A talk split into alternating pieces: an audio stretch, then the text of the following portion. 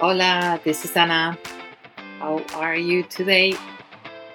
Getting close to our first big holiday of the year, which is Thanksgiving tomorrow, here at least in the States, depending on where you are. Maybe that's not the case, but we get to celebrate, we get to get together and eat, maybe a little bit more than some other times during the year. And I'm here to talk today a little bit about some strategies that you can use if you would like to continue your healthy eating and your self care during the holidays that sometimes can get a little bit jeopardized, right? So, this conversation was inspired by one of my clients the other day uh, when she started to be and feel a little worried about how she was going to be around her family um, during this time of the year. And we got into a conversation that inspired um, this podcast today. So I hope um, that it, as it was helpful for her. And one of the things that we're talking about is what can we do, right? Sometimes when we go to a holiday get together with family, with friends, and everybody's excited to invite you to eat different types of food that maybe you don't usually do, you don't usually do. Usually try to stay away from gluten, dairy, sugar, and alcohol as much as I can and just do it in um, special occasions. So if that's your case and you're going to be around people that um, and, and occasions where all these types of food are going to be offered, what to do. And we talk about some different solutions for her that I think would be also helpful for you.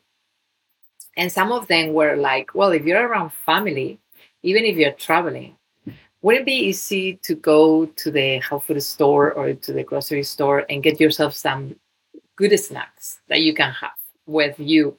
So when people are enjoying those kinds of foods that you don't want to engage, um, that you're bringing your own, and that's what you can enjoy. You can bring a little cooler, right? If it's uh, something that requires to be cold, and just thank them for inviting you. Thank them for everything that they are doing for you and also tell them that you feel better when you actually take care of your body and when you take care of yourself and that eating certain kind of foods produce allergy or that produce um, uh, your uh, system tend to neglect uh, neglect that right? And um, and as long as you explain it to them they should be okay with it. That's a strategy that you can use um, and still, you know, without feeling very anxious, without feeling very stressed that you're gonna give up your whole eating plan. I want to share with you, you know, I, there was a time in my life when I was uh, what I will call, and uh, excuse me the, the word, but like the food Nazi, right? Meaning that I won't touch anything um, that is not on the lines of what I wanted to do. I've become a little bit more flexible, but I'm still pretty extreme with things that I just don't want to do and I will never do again, right? And in your case, you can figure out and choose what are those things for you. What are your deal breakers? What are the things that you're never going to touch again? What are the things that maybe you're going to have sometime? And it comes to mind a couple of stories. I remember when the movie Food Inc. first came out. I don't know if you remember that movie but it was talking about the food production and particularly in this case it was about the animal production and how we treat animals. And um, uh, whatever you believe i will just tell you my story because i think it's pretty funny.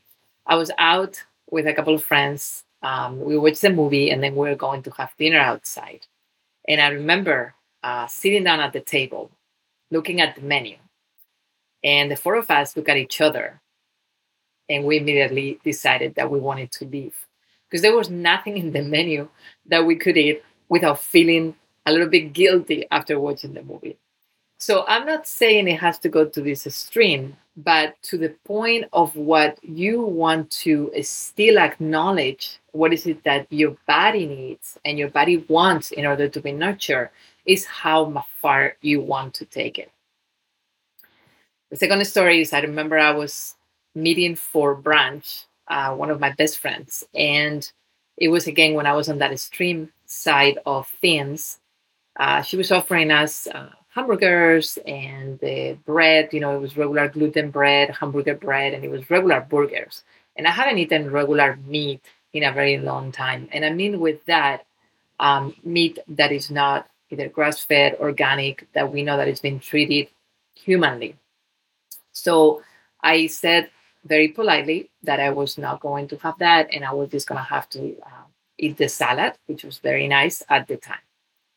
So this is something that, again, is your choice, but I'm just telling you that you have the option, right? You don't have to overeat. You don't have to eat, eat things that are going to make you feel bad afterwards if that is the case for you when you eat certain foods that we know that create inflammation. And always, and I know I've said this before, following the rule of 80 20. So if 80% of the time you're doing good, you can allow that 20% that you're going to let go. And knowing one more time what those deal breakers are. So just be very clear.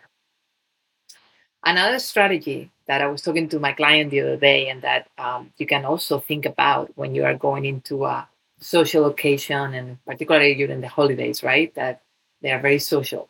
Um, is that if you know that there's going to be serving foods that probably you are not going to be very happy eating or you don't want to overeat, have something before you go. Have a healthy snack.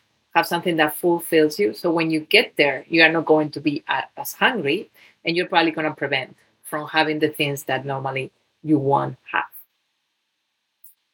So I hope this helps. And uh, overall, enjoy it. It's a time to share, it's a time to give thanks, and it's a time that we all want to be relaxed and fully enjoying life. And we also don't want to let go too much that then we're going to feel guilty and uh, maybe leave all the work that you have done during the past few months out the door, right? Because usually during this time of the year, there's a few pounds that we also we always gain, and then those are the harder usually to um, lose. So if we can avoid getting them, wouldn't that be lovely this year? Let's shoot for that, right?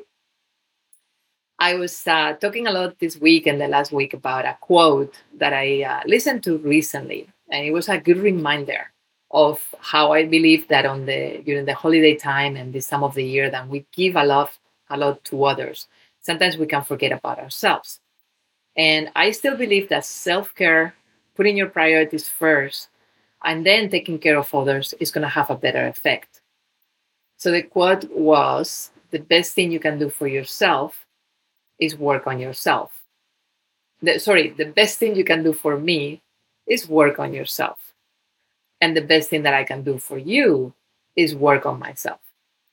So if we both self care, we can take care of each other much better than if we don't. So remember that quote when you're thinking about what to do, right, around others during these holidays. The other tip that I want to talk about is if you're traveling, if you are going to get on a plane or if you're going to be driving for very long hours. So, yeah, we know, right? The body usually resents that sitting for hours, being on a plane, carrying your bags can actually create a lot of pain on neck, shoulders, low back. We want to prevent that as best as we can. So, just a few tips. Um, when you are carrying, uh, say, luggage, say, backpacks, just try to use your body as if you were exercising. With that, I mean engage your core, slow down when you're walking. Hopefully, you don't have to rush because you're not missing the plane or the bus or the train or whatever you're going. And just do it as if you were squatting. So just bending your knees and making sure that that weight obviously is reasonable for you, for your shoulders and for your neck.